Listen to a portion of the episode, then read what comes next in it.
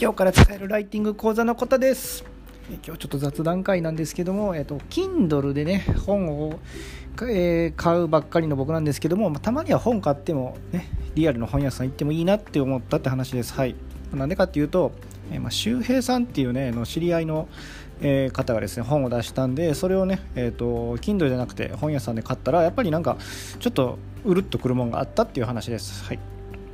えー、僕はね、えーと、フリーランスとして1年半ぐらい経つんですけども経つ、えー、35歳のパパなんですけどもまああのフリーランスとして、まあ、まあ会社員の方でも一緒だと思うんですけど、まあ、本ね読む時ってもうあのどうしてますかね。あの僕はですねもうほぼほぼ Kindle というあの、まあ、電子書籍ですよね。あれで買っちゃってるんですよね。もうだって場所家家の場所がもうねやっぱりもういっぱいいっぱいやしでまあ、読む時もやっぱりもうパッとパソコンで開いてんでね右左の矢印キーを押してタタタタタタタってもうどんどん読み進めていけるんでなんかリアルの本をねわざわざ手に取ることってほんまに少なくなったんですよね。皆さんどうですかねその辺。まあ本派の人も多いと思うんですよね、うん、じっくり。例えばマーカー引いて読みたいとか。なんかねこうドッグイヤーって言ってあのノートの端っこノートじゃないわ。本の端っこを、えー、追って読んでいきたいとかそういう人もおると思うんでまあそれはね人それぞれだと思うんですけどまあ断然まあとにかく僕は Kindle 派なんですよね。電子書籍派なんですけど。まあ冒頭に言ったようにそれでもなんかやっぱ手にと手にこう重みのある本重みを持って感じれる本っていうね。っていうのもなんかたまにはいいなと思ったんですよね。っていうのもその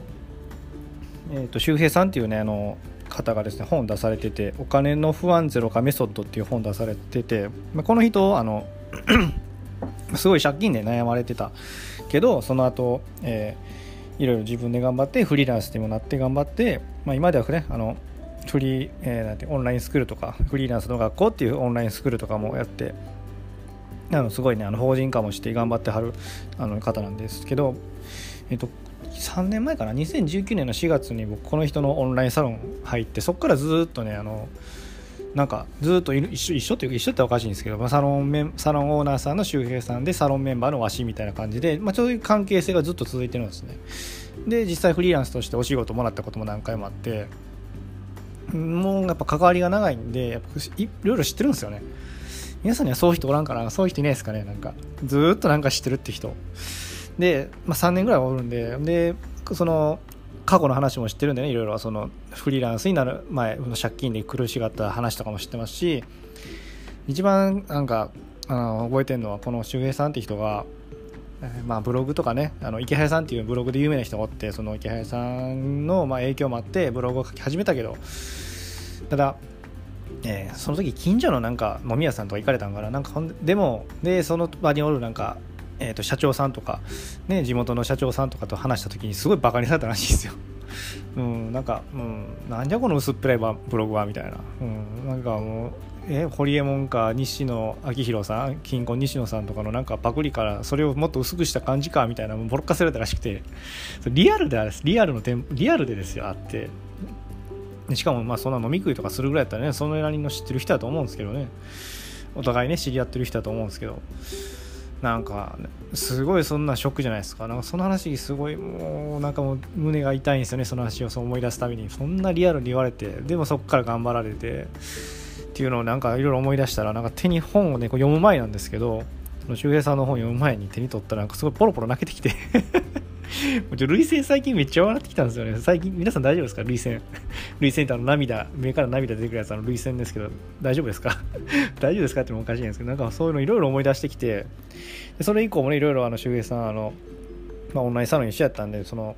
裏話とかも結構してくれるんで、なんか大変な苦労いっぱいしてるのしてたんで、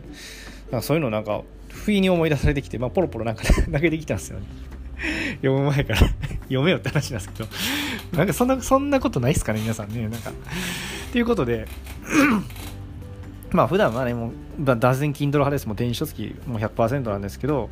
まあ、たまにはこうやって知ってる人が、まあ、本出されて、しかもね、出版社からですからね、そのちゃんとした自費出版じゃなくて、角川さんっていうすごい大きな会社さんから、ね、出したり渡されてるわけで、あの、それをね、あの、で、まあ、記念って言ったらあれですけどね、そういうなんか自分にとって、なんか縁のある人とかうん、大事に大事な重要な重要って言ったらなんかちょっとビジネスっぽいんですけど、まあ、大事な人人生としてもなんか影響を与えてくれた人のが本買う時はまあなんか記念記念的な意味でそうやって実際の本手に取ってもいいんかなと思いました、うん、やっぱ手に取ったら全然重みを感じるんでなんかすごい感じましたね。うん。そういう意味ではもしかしたらその状態で本読む方が頭に入るからやっぱりもしかしたら手に取る本の方がいいんかもしれないんですけど、うん、ただ僕片付け下手くそなんですよね。ほんまに。今東京でも単身赴任みたいな形で働いてるんで全然物はないんですけども実家というかねあの元々の住んでる家はもう本だらけでもうぐちゃぐちゃやったんでもうそこから Kindle にね読む読み始めたんですけどね、はい、皆さんどうですかね？Kindle 派の人も多いと思いますけども。一方でねあの普通に手に取って読む本も派の人もいると思うんですけどまあなんか皆さんのね私はこういう時に Kindle 私はこういう時普通の本買うかなとかなんかねいろいろあったら教えてほしいです、はい、っていう今日はちょっと雑談みたいな回で多分初めてかな。雑談会本めったにしないんでね。あの雑談会したところで、ね、聞いてもらえるようなまだまだ僕パーソナリティでもないと思ってるんであの本当にちゃんとそのフリーランスとかウェブライターの人に役立つね実体験を話していかなあかんと思ってるんで雑談会っていうのは本当にやらないようにしてるんですけどちょっと今日今回はちょっと、えー、と話しました、うん、手に読む前からちょっと涙ポロポロできたんで、これはちょっとちゃんと自分の気持ちを出しとかなあかんなと思ってちょっと今日は放送を撮りましたはい、えー、こんな感じでえっ、と まあ、フリーランスとしてね、活動していってる中で、あの、リアルな話をしています。あのよかったらフォローしてもらってね、次回も聞いてもらったら嬉しいです。最後まで聞いていただいてありがとうございました。次回もまたよろしくお願いします。それではまた、バイチャ